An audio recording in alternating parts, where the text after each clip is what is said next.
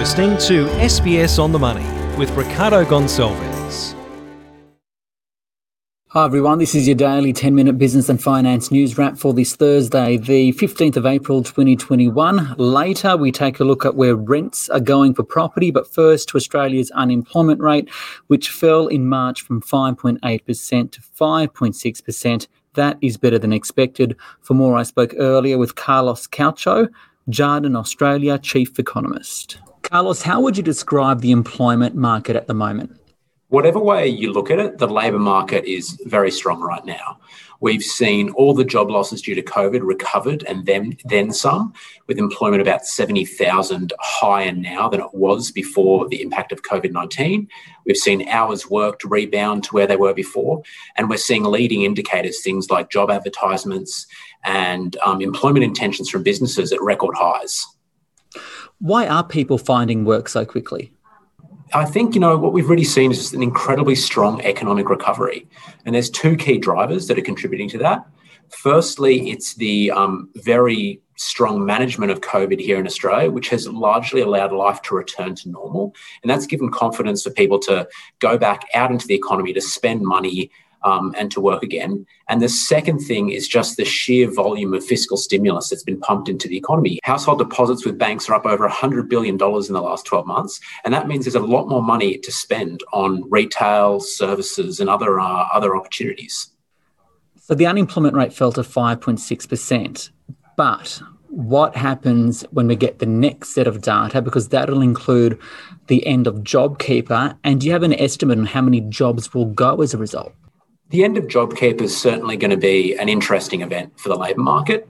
Um, our expectation is that given the underlying strength in the economy, it's not going to be, it's going to be mostly just a bump in the road, but there will probably be some job losses. That's really going to impact those areas that are not back to normal yet. So, particularly sectors that are reliant on international tourism, um, as well as uh, that are still impacted by restrictions. So, arts and entertainment, uh, would be another, other, another area that would be concerned about. In terms of the number of potential job losses, look, it's very difficult to put a figure on it so far, but estimates out there from Treasury and other researchers suggest it could be somewhere in the vicinity of about 100,000 jobs. Um, however, given the strength that we're seeing in the leading indicators, so things like job ads, which are you know, near record levels, we'd expect that any job losses that do come through will be absorbed fairly quickly. Speaking of those job ads, right, we're hearing a lot of anecdotal evidence of businesses not able to fill jobs. What does that say about the market? I think that's just really illustrating how strong the underlying labour market is. That there are jobs out there and there's not enough people to fill them. I think really there's there's two key drivers of that. Firstly, it's the fact that some sectors of the economy are just running really hot. If you look at something like construction, where the home builder um, grant scheme has led to a surge in, in house construction, that sector is really struggling to find enough skilled labour to meet demand. The other area you're seeing it is in um, is in sectors that are over reliant on immigration. So areas like hospitality, which often rely quite a bit for for new immigrants, and um, agriculture, which rely on backpackers. So if we're seeing that struggle or a little bit of a tightening, will we start seeing pay rises soon? Look, it's possible we could see some modest wages growth, and you're certainly hearing anecdotes that in those sectors where skilled labour is hard to find, like construction and technology, there are wages coming through. We would expect that it's still going to be a while before we see broad based wages growth across the economy. Most expectations are that it's probably going to take unemployment to fall to somewhere around 4% till we start to see that. Um, recent comments from RBA Governor Lowe suggest it could be even below 4%, so maybe high threes before we see some um, real wages growth actually coming through.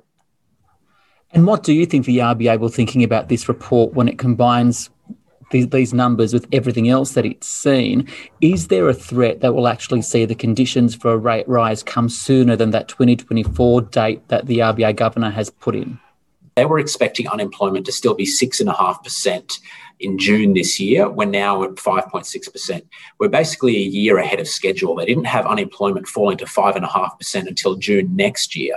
So that's going to be very pleasing for them. The fact that the recovery is, is so much more advanced than they thought it would be just two months ago. Um, how, and yes, look, it does probably bring a risk that we could see earlier rate hikes. The key thing, though, is really going to be um, not what the unemployment rate is, but what happens to inflation.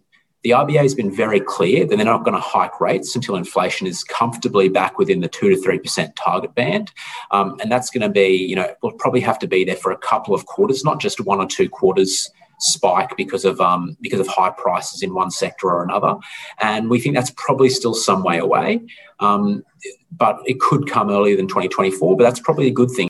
Carlos Cacho there, the chief economist at Jarden Australia. Now, the jobs numbers did have a direct impact on the Australian share market. It did propel it a little bit higher. The S&P ASX 200 up half percent to 7,058. It's only one and a half percent away from reaching a record high. For more, I spoke earlier with Henry Jennings from Marcus Today. Henry, the market really recovered from a lower open today and is doing not too badly past the afternoon. What drove the gains? Well, I think the primary driver of the gain has been the turnaround in the banking sector, which has been driven by those unemployment numbers we saw today coming in at 5.6% at the headline rate. And that really does show the strength of the economy that we're seeing at the moment, which, of course, is good for the banking sector. Less bad debts, they've got a lot of provisions, and of course, they've got their results coming up as well. We've just seen them kick off in the US in terms of the US banks. So that really has turned things around from being sort of half a percent to 1% down first thing the banks have recovered and gone the other way to sort of half to 1% up, which is a good flip around. And commodities also have been very strong overnight. So we broke through that 7,000 level. What will it take for us to reach a brand new record high? Um, well, the way it's going, Ricardo, another couple of days, I guess, uh, maybe by Monday or Tuesday. I suspect that the catalyst is going to be the US reporting season. And if that goes according to plan, then we could see our market continue to push higher. Of course, we've got our banking sector results coming out at the beginning of May. We had Bank of Queensland today, and we've got Macquarie coming up uh, before the big three announce. Commonwealth Bank, of course, is out of that cycle, but it certainly has been a, uh, a positive experience so far uh, from the US reporting season. Of course, it's very early, but the market does want to go up those unemployment numbers were very bullish, I guess, for the for the backdrop of the economy. And the 10-year bond rate, which has been a bit of a problem in the past, is relatively stable at that 1.76 level. So that that's also a positive for the market. Nothing to spook us there, that's for sure. Um, how do you play the market right now, and where do you see value? Oh, that's a that, that is a hard one. I've got to say, trying to find value in a market that's approaching an all-time high. I think the banks still offer some value, mainly because we're going to see those provisions that they took because of uh, the problems with the pandemic and COVID. Uh, that will be uh, enabling them to pay uh, much higher dividends. I also think there's uh, scope for the resources. We are seeing commodity prices continuing to rise, and that iron ore price at 172 odd US dollars, I think is still some pretty big scope there for resources. So those two sectors, of course, account for around 50% of our market in terms of uh, the BHPs and the Rios, etc., and the, the NABs and CBAs. So I think there is some scope there. And the other one I think which offers some scope is a recovery in CSL as well, which has been a little bit of a uh, ugly duckling throughout this period. Whether that's tied up with the AstraZeneca problems that uh, we've had, uh, they are under contract to manufacture that vaccine.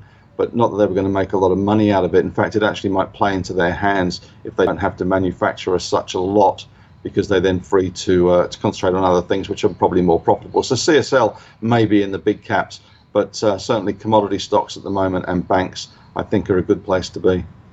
And finally, what do you make of the uh, cryptocurrency space? Because we saw that that pretty good debut of uh, Coinbase on the Nasdaq overnight.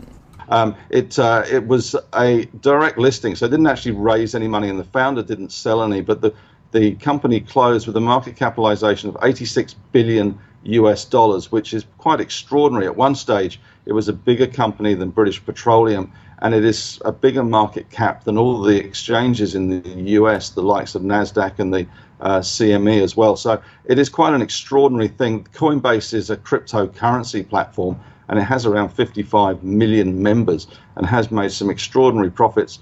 You would have to think at some stage the margins will come in because those are sort of the, the margins that most platform providers would only dream about. But it is a sign, I guess, of the, this crypto mania that we're seeing at the moment. I'm, a, I'm an old market veteran, and I, I have to say, I still struggle to get my head around the cryptocurrency, and people start talking about fundamental value of something that really has no fundamental value. I find quite strange to get my head around. But the numbers speak for themselves, and the higher it goes, the more people will talk about it, and the higher it will go and the more people will talk about it. It is a virtuous cycle of uh, speculation at the moment. So I don't know what's going to burst the bubble, but last night they say that Coinbase legitimized crypto. I'm not sure that's true, but we shall see as time plays out. Henry Jennings there from Marcus today. A quick look at rents now, where there continues to be a divide between rents for houses and apartments. The team at Domain says rents for houses rose 4% nationally year on year, with record house prices for rents in all capitals except Perth, Darwin, and Melbourne. For apartments, though, rents are down 8.1% year on year nationally. For more, Anna Napoli spoke with Nicola Powell, Senior Research Analyst at Domain. Nicola, why have rental prices changed? We are seeing an increase in demand for uh, rental properties, and that's particularly so in those outer suburbs and also into regional Australia as well. This is at a time where we have seen vacancy rates tighten across many of our capital cities. So I think tenants will be finding that the competition um, has increased to secure a, a rental property. So it sounds like landlords are now in the power seat, is that correct? With many of our capital cities hitting record high rents, I think landlords um, definitely are in the driver's seats in across many of our capital cities. I think as well, we've got rental moratoriums ending across some of our states, which will mean that we're likely to see asking rents um, increase uh, further. So, what's your advice to consumers who are looking to rent in terms of their options? It is difficult when tenants are faced with rising rents, particularly with wages growth being sluggish. I think it does become a compromise in terms of property type or location. But what I would say is our rental conditions are not uniform across our capital cities. When we look towards, say, Sydney and Melbourne, we are still seeing um, drops in, in asking rents across the year in those inner city suburbs, particularly so in Melbourne. Um, so I think that there is um, some areas where they remain firmly a tenants market, but overall we've got many areas that are um, land, we have landlords in the driver's seat. Nicola Powell there from Domain. That is SBS on the money for this Thursday. I'm Ricardo Gonçalves. You can follow me on Twitter and Instagram at Business Ricardo. This SBS on the Money podcast is provided for informational purposes only. Content on this podcast should not be understood as constituting advice or a recommendation. It is not personal advice and does not consider your personal circumstances or objectives. You should contact a licensed professional before making any financial decision.